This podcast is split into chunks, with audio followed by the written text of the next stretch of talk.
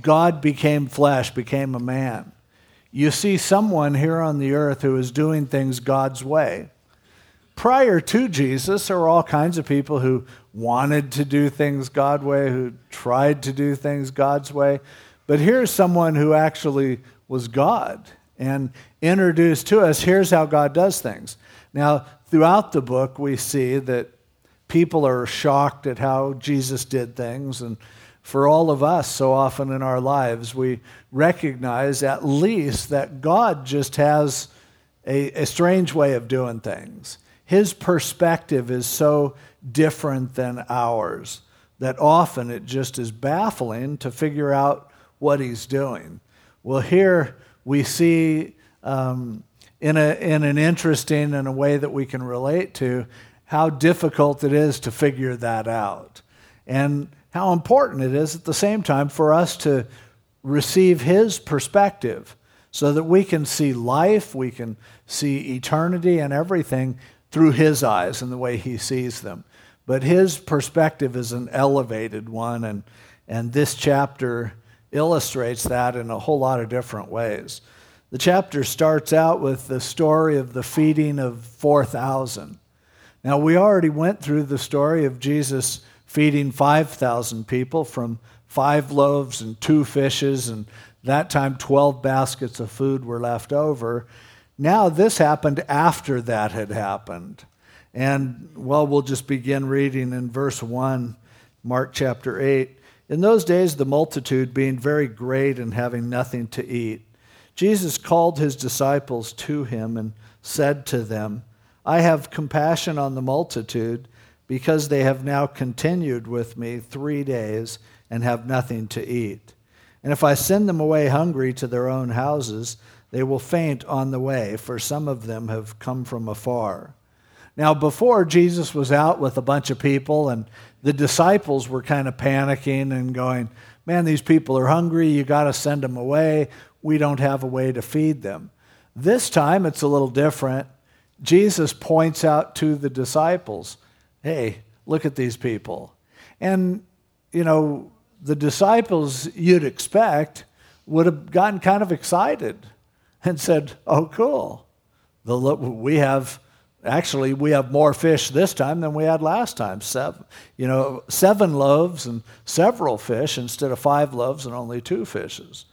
But instead, they showed that they didn't really learn much of anything because it says, His disciples answered him in verse 4 How can one satisfy these people with bread here in the wilderness? It's like they totally forgot what Jesus can do. And they looked at this new challenge, this new problem that was similar to one they had been through before, and they go, This is impossible. What can possibly happen here? And he asked them, How many loaves do you have? And they said, Seven. He told the people to sit down. He broke the loaves, had a few fish, broke them, blessed them, and set them before him. And verse 8, they ate and were filled, and they took up seven large baskets of leftover fragments. Those who had eaten were about 4,000. Then he sent them away full. Immediately got into the boat with his disciples and came to the region of Dalmanutha, which is there on the edge of the Sea of Galilee um, near Magdala. So you have again, there's this miracle. Now, if for some people they go, oh, you know, the Bible has contradictions. Says he fed 5,000, says he fed 4,000. Which is it? Well, in this gospel, it records both, and he's going to talk about it. But it's funny how, you know, God can do things, and we tend to forget. We tend to doubt, as they did.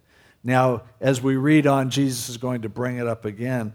But at this point, it says, when he departed from, or when uh, the Pharisees came out, Pharisees were people who were constantly doubting Jesus. They wanted to trip him up and mess him up. And so they came out and began to argue, dispute with him, seeking from him a sign from heaven, testing him. I mean, this is so crazy. Jesus is doing miracles all the time. He had healed people who were sick, raised those from the dead. A couple different occasions, including just before this, fed thousands of people with a, with a happy meal. And yet, here they're going, show us a trick. People who are asking for miracles are never going to be satisfied, and Jesus knew it. They wanted to see an even greater trick. And as he says, he sighed deeply in his spirit. And I think often when we act like God, I need to really know who you are. So please do this miracle. Do something great for me. I remember one time years ago, I was going through kind of a tough time emotionally, and I was up in the mountains and, and uh, had spoke for a retreat or something. And I just went out to spend time with the Lord, and I was sitting out there looking up at the stars. It was a star filled night. And I just was really feeling like, God, are you really there? Do you really love me? And so I picked a little piece of the sky, a little square, and I said, God, if you really love me, make a shooting star go right in this little square. And then the Lord just ministered to me Look how much I've done for you. Look what I've created for you. I sent my son to die for you. I've turned your life around. I've blessed you in so many ways. How can you continue to ask me to prove my love? And I just said, Oh, God, you're right. It's so dumb. I, I know you love me and you don't have to do anything. Sorry for, for me being like a Pharisee and asking for a sign. And then, right at that point, as I'm just praising God, in that little patch of sky, a little shooting star went. And you could say, well, God, you know, because of the delay of the travel of light, He made it happen. And, you know, no, but God knew that and he didn't do it to prove his love because I already knew he loved me at that point. But he was just messing with me. He just wanted to make me laugh, really, and, and just to give me a reminder. How many times do I have to prove myself? How much do I have to do before finally you believe? And here, Jesus reacting probably in the same way when I ask him to prove his love for me. It says he sighed deeply in his spirit. He went, Oh, man. And then he said, Why does this generation seek a sign? Assuredly, I say to you, no, no sign shall be given to this generation. He said, For you guys, I'm through doing tricks. I'm not going to jump through hoops for you. I'm not your trained seal. I'm not going to keep having to prove myself. Pharisees, I don't care how many miracles I do, you're not going to believe. And so here you have two categories of people. You have disciples who forget so quickly what he can do and act like, oh no, we're in a horrible emergency because we have a bunch of people and no food. You have Pharisees who are just trying to disprove him, but they too are saying, do a miracle. What have you done for me lately? Poor Jesus. He's, he's spending his time ministering to people who just don't seem to learn. And we see that as we move on as well. Now, he decided to teach them some deeper lessons. And so in verse 13, it says, He left them, and getting into the boat again, he departed to the other side. Now, the disciples had forgotten to take bread. kind of funny. They had baskets load of leftovers, but you know, they left it behind. They were just, again, you know, just going through life. They didn't have bread, and they were preoccupied with it. They were starting to get hungry, and all they had was one little biscuit with them in the boat. And while they were worrying about eating, as you know, so often we do that. We're trying to spend time with the Lord, but our stomach's growling and we're just wondering, when's this going to get over so we can go to brunch? he, he charged them and he said, Take heed, beware of the leaven of the Pharisees and the leaven of Herod. Now, Jesus was taking the whole idea of food, and he knew they were thinking about food. And so he made a metaphor and talked about leaven. And leaven is something that he talks about several places, kind of as a picture of sin. And he says, a little bit of leaven, you put it in that loaf of bread, and the whole loaf rises. And the point is, it's contagious, it spreads, it infects. And so he is trying to take them from a physical situation to a spiritual situation and saying, be careful, because you guys, though you say you believe, you can be affected by the doubts, by the whining, by the demands for a sign from people like the Pharisees. Make sure that that doesn't that attitude doesn't affect you. And so as he's trying to teach them this deeper spiritual lesson that's a lot more important than where your next meal is going to come from, they heard the leaven thing and go, "Oh, that reminds me how hungry I am." Kind of like if you're, you know, if, if Jesus goes, I'm the bread of life, and you go, hmm, bread sounds good, right? No, no, no. It's about life. It's not about bread. But as they were listening to him, all they heard was, I heard him say something about bread, and it's because we don't, we forgot to bring bread. In verse 17, Jesus, being aware of it, said to them, Why do you reason because you have no bread? Do you not perceive nor understand? Is your heart still hardened? You guys don't get it. Remember, it said their heart was hardened when after he fed 5,000, and then they were out in a boat, and he was, uh, you know, asleep in the boat, and the storm was coming up, and they freaked out. And he said, You know, you guys didn't learn the lesson of the bread. Now he's going, I don't think you still learned.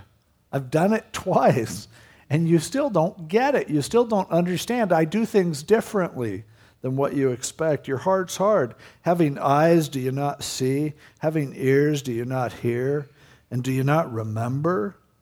When I broke the five loaves for the 5,000, how many baskets full of fragments did you take up? And they said, 12. Now they're already thinking, oh no, a math word problem. You know, okay, five, two, 12, right? He goes, yeah. And when I broke the seven for the 4,000, oh no, test anxiety. How many large baskets full of fragments did you take up? And they said, seven.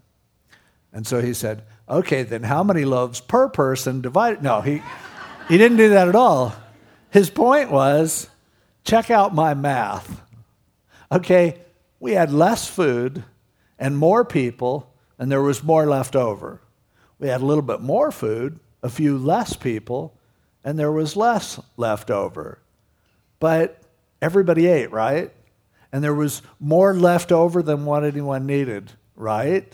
I took care of you, right? Does that add up? And he said to them, How is it you do not understand? How come you guys still don't get it? That I do things differently than you do? Why don't you understand that you don't ever have to worry about whether or not I'm going to come through? You're living with me, seeing me do all these miracles, and you're still missing the point of who I am. So he left from there, and a great illustration of this, he comes to a blind man at Bethsaida. The guy was blind, and Jesus spit in the made some mud and wiped it in the guy's eyes. And he goes, Okay, can you see? And the guy looked out, and if you read the passage, you see it. He said, Oh, I see men like trees. He's like, I kind of see, but it's all blurry. And, you know, maybe I could see if you didn't put this mud in my eye, in other words. But then he goes, Okay, Larry, we'll try it again. He touches him again, and then the guy could see perfectly. And Jesus said, the guy was excited because he could see, and Jesus said, Yeah, well, don't go blabbing to everybody about it. I'm not trying to build this huge program. See, again, Jesus having a different way of doing things. First of all, to this day, there's no one I know of who does eye surgery by spitting in a guy's eyes. Now, there are people who say, oh, well, the miracle probably worked because Jesus knew there are certain minerals in the dirt there, and as he, the, the chemicals in his saliva mixed with the chemicals in the dirt.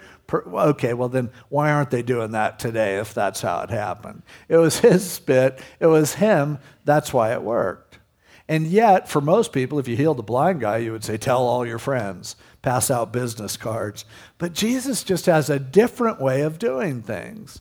And in the same way, this blind guy who was partly seeing, but he couldn't see very well at first, is really a great reminder and emblematic of how his disciples were at that point. They're starting to see, they could make out shapes, things were starting to fall into place, but they still couldn't see clearly. Even as today, we find ourselves, we've been touched by Jesus. And maybe everything that needs to happen has already happened to us, but we're kind of blinking and wiping our eyes and going, I don't know, I see some shapes. He's not finished with us yet.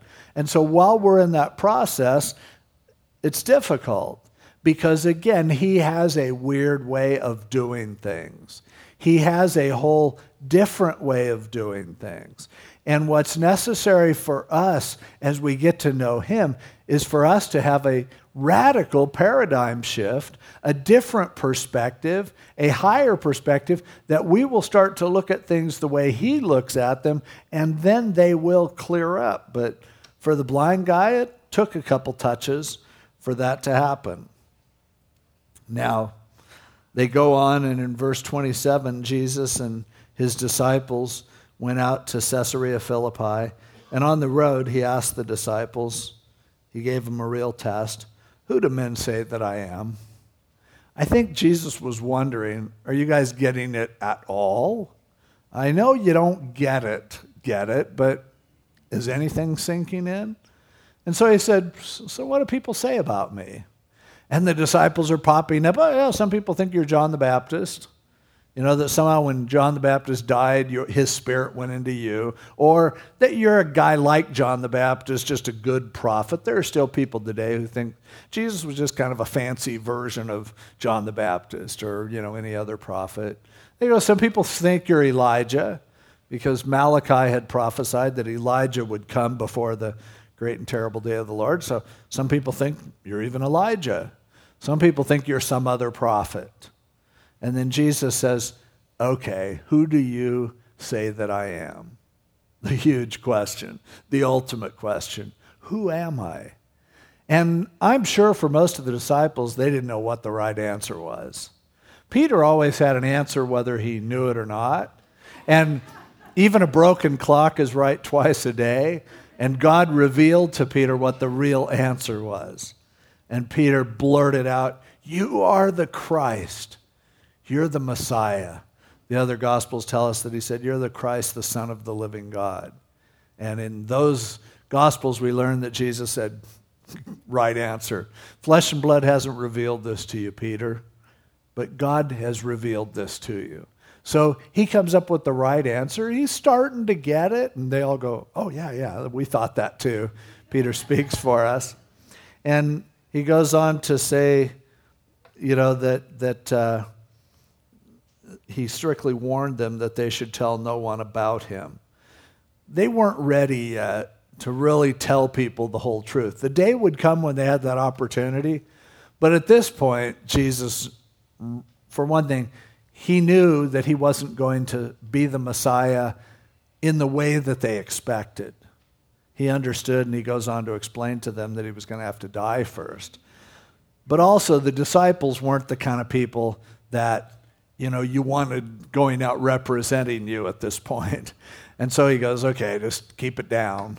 Let's not, let's, you're starting to learn, but you're not really, as, as Gayle Erwin says, you're not exactly A apostles yet. You're maybe B apostles at the best. So, so you know, hang, hang with me a little bit. And now it gets a little tougher because he started to teach them, verse 31 that the Son of Man must suffer many things and be rejected by the elders and chief priests and scribes and be killed. And after three days, rise again. Well, they didn't like that. He began to tell them, I'm going to have to die. See, they thought, hey, you're the Messiah. Now, when are you going to take over? When are you going to be revealed? When are we going to rule with you? We're looking forward to this. But the path that he was going to take was much different than that, and he was going to have to die first. But he was going to rise from the dead. Death isn't so bad if you know you're going to rise, and yet still they were bummed when they heard that. In the same way that if somebody that you love came and said, You know, something I have to tell you, I'm going to I'm going to die in a week. But I'm not really going to be dead. I, am going to, it's just going to look like that. I'm actually going to be in heaven with the Lord, and you'll see me again someday. You'd still be sad because the dying part is what you can connect with and what you can see so clearly. And so you don't blame Peter for popping off here and getting upset because he heard the death part and the resurrection part was like, yeah, whatever. I don't like the idea that you're going to die. This isn't what we signed on for. And so he spoke it openly, and Peter pulled him aside and began to rebuke him. Peter had just aced the last test. Who do you say that I am? You're the Christ. Right. And you know how momentum is. You think I'm on a roll here, I'm doing well. If you one of the most amazing examples of momentum was the football game yesterday between Texas and Texas Tech. One of the best football games I've ever seen in my life. Neither team played poorly at all, but momentum would shift, and Tech went out to a big lead, and Texas battled back, and it was you knew it was coming down to a storybook finish. But wow, what a what an amazing game! Well, life sometimes is that way. And Peter was looking pretty good. In the other Gospels, we learn that not only did the Lord say to him, you know, flesh and blood didn't reveal this to you. That's the right answer, and you heard it from God.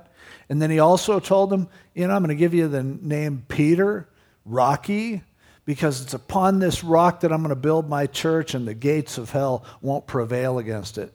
So Peter knocked it out of the park. He, he aced this thing, and he's on a roll. And now he hears Jesus saying, I'm going to die. And Peter goes, puts his arm around Jesus and pulls him aside and goes, No, Jesus, um, I don't want the other guys to hear you saying something like this. You're, remember me, Rocky? You know, flesh and blood didn't reveal this to you. No, no, no. I think you got a little confused here. You're not going to die. Oh, nobody's going to kill you as long as I'm around, you know. And he's rebuking them. And when he turned around, he looked at the disciples and he rebuked Peter. And he said, Get behind me, Satan, for you are not mindful of the things of God, but the things of men. So Peter, in just a short time, picks up the nickname Rocky and the nickname Satan. oh, man. Nothing worse than that. You're on a roll and then you just go one further and it's all over. But in that phrase that Jesus says there, I think he describes what's wrong with all of us. He describes what the problem is when we don't get what he is doing. You are not mindful of the things of God, but the things of men. He said, You're thinking like a human. Yeah, well, I am a human. That's how, that's how I think. Okay. But what I want you to do, what I came to do for you, is to think in God's way, to see the world and reality through His lens. I'm trying to educate you to a whole higher level of reality, a whole different way of seeing things. And unless you learn to see things through God's eyes, nothing's ever going to make sense to you. And what you see that's going to happen is always going to freak you out. It's always going to upset you and throw you off your mark. Now, as a further illustration of this, verse 34, he had called the people to himself with his disciples also.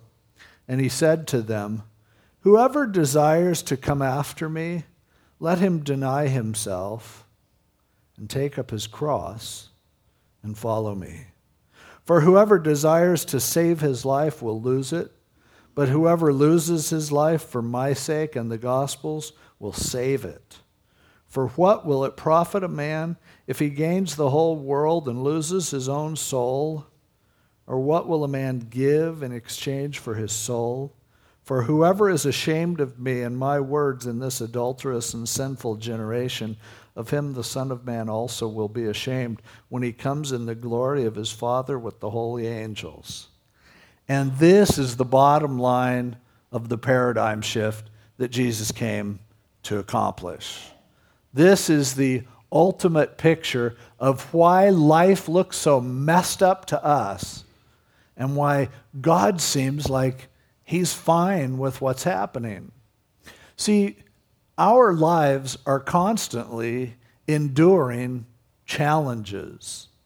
And there's a process of death that's going on in everything that happens to us.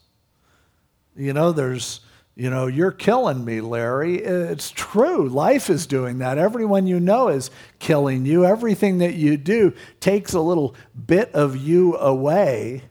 And yet, the fact that life is so lethal is, is only helped by the fact that death is the road to life that resurrection comes after death, that that which is would seem to be really destructive isn't that at all. Well, how can you have that perspective? Experience. See, if you walked with Jesus for a while, you ought to start getting it. You ought to start figuring out that if you're in a boat and it looks like it's going to sink, and Jesus is with you, and it looks like he's sleeping, it's okay. He's messing with you, he's trying to teach you a lesson. He calms storms. If you're out in the wilderness and you got this big family with you and you don't know where your next meal is going to come from, it's nothing to worry about. He's messing with you. He's only setting you up so you'll be excited when dinner shows up. And he can do it. And he doesn't need a lot to turn into a lot. He doesn't need a bunch of raw materials in order to do his work. And after you walk with him for a while, you get to where hopefully you're less threatened by things looking bad. Because you find out he likes for things to look bad so that he can come to the rescue. And that's how he works. That's how he does life. If you want to go with him, that's the way you're going to go. Now, the Bible talks about the fact that there are two paths. One of them, narrow and tough. The other one, broad, smooth, and downhill. Now, if you're hiking, you're trying to find your way back to your car, which path do you want to take? The one that goes to your car or the one that goes downhill? Well, you might realize, and if somebody tips you off, the shortest way to your vehicle is on that narrow trail. And it's rocky and it's hard, but going the wrong way isn't going to get you anywhere at all. It's direction that matters, it's not what the path is like. It's kind of like that old joke of the guys who were out hunting, and sorry if you Bambi lovers, if you're offended by this, but they, they sh- shot a deer, or let's just say they found a deer that was already dead, and they were going to drag it back to their truck. And they're pulling, these two guys are pulling the deer by its legs.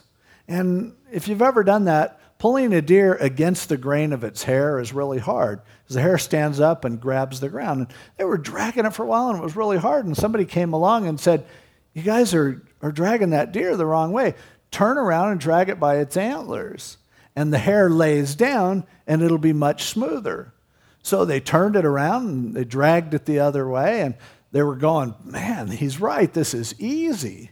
And after a couple hours, they're going, Boy, I'm sure glad we learned to drag it by its antlers. And the other guy goes, Yeah, it's a lot easier, but we're getting further and further from the truck.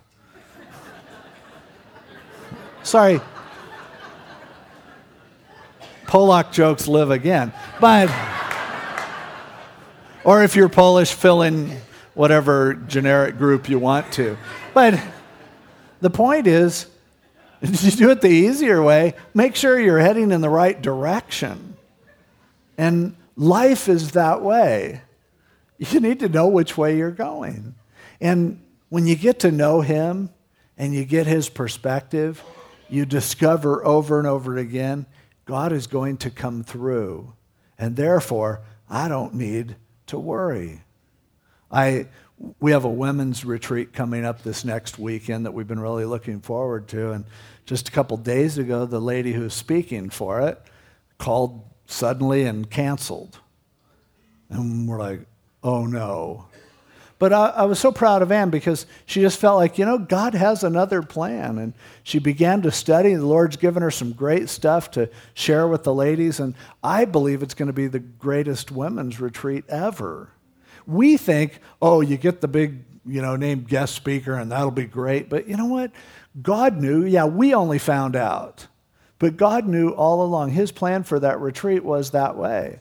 And I know it's going to turn out great. And in the same way, in our lives, in every area, we have a choice. Am I going to look at what's happening and go, we are in big trouble? Or am I going to say, I know God. I know how He comes through. He's done it in the past, He's going to do it now. This is something great for us to learn during an election season when some people are very anxious about, oh, what's going to happen if this person wins, or if that person wins, or if this amendment doesn't pass, or if this, and we have all these gloom and doom predictions of everything's going to be horrible. Well, how about God being on the throne? You know, He's not dependent on any candidate. In fact, whoever wins is supposed to win. It fits with God's plan as a citizen of the United States, as a patriot, I consider who I think would be best for the country and I vote. But you know what? I'm going to celebrate no matter how the thing comes out. Because I know, just like Paul knew when he was under the reign of Nero, God has ways of working through all these situations. And so I refuse to look at my future with anything but optimism. I refuse to make dire predictions about what's coming next. I know God. And if we go through a period of hunger, it's because He wants to find a great way to feed us. When the stock market's plummeting, real estate values are going down, and predictions are awful, and everything's. I'm not worried because I know God. He's good. He loves me. And even when other people mean things for evil, He means them for good. He is in control. And that's the only way I can approach life in a healthy way with some optimism because I know Him. And that's what He is trying to get across here. If you know where you're going and you know who holds the future, what are you worried about? It's all under control. And eventually, as we go through times of testing, oh no, I lost my job, you learn. I've seen God work before. He always has a better job, He always has something better along. Oh no, I lost my spouse. Oh, never mind, I won't go there. But the point is, the point is, when you sign up with Him, you're already saying, I know that there's going to be death involved. I know that the path to life leads through a cross. But when he hits the cross, he shatters the cross. And it's amazing. And so he says, You want to come after me? Forget yourself. Forget the way normal people think. Deny yourself, take up your cross, and follow me. Because I know where I'm going. I understand the ultimate end of things. If you don't want to go with me, someday you're going to be ashamed. But if you believe in me and trust me, you'll never be ashamed, ever. Ultimately, you're going to get where you're going. And you're going to feel so good about the fact that you trusted him, that you believed him, that you knew from experience that he would come through. And that's the perspective to which he wants to elevate all of us. He wants to get us to the point where when we see a problem, we go, oh, this is great. I can't wait to see how God's going to get us out of this one. You know, like when you're watching a, an adventure movie with one of your heroes in it, and you know they're not going to die. They've already s- signed him for the next movie. And so uh, if he dies, he's going to come back to life in the next movie. I don't know how they do that, but You can enjoy the adventure because you see a, a threat and you go, oh, how's he going to get out of this? I wonder how this is going to work out. That's life when you trust God. And you're hungry? Great. I wonder what's for dinner. You're lonely? I wonder who God's going to bring along to, to comfort and strengthen me. You're blind, you can't see? I'm looking hard because I think it's going to start to materialize. And I think ultimately I'm going to see the light of day, and then I'm going to see clearly the plan that He has for me. That's life with Jesus. There's easier ways to live than to walk with Jesus, but no more rewarding way, and no other way that ends up where you really want to go. And that's the, the perspective of living with someone like Jesus who can always work everything together for good to those who love him and are called according to his purpose. Let's pray. Lord, I thank you for your word. As much as the disciples didn't get it, we have to confess a lot of times we don't.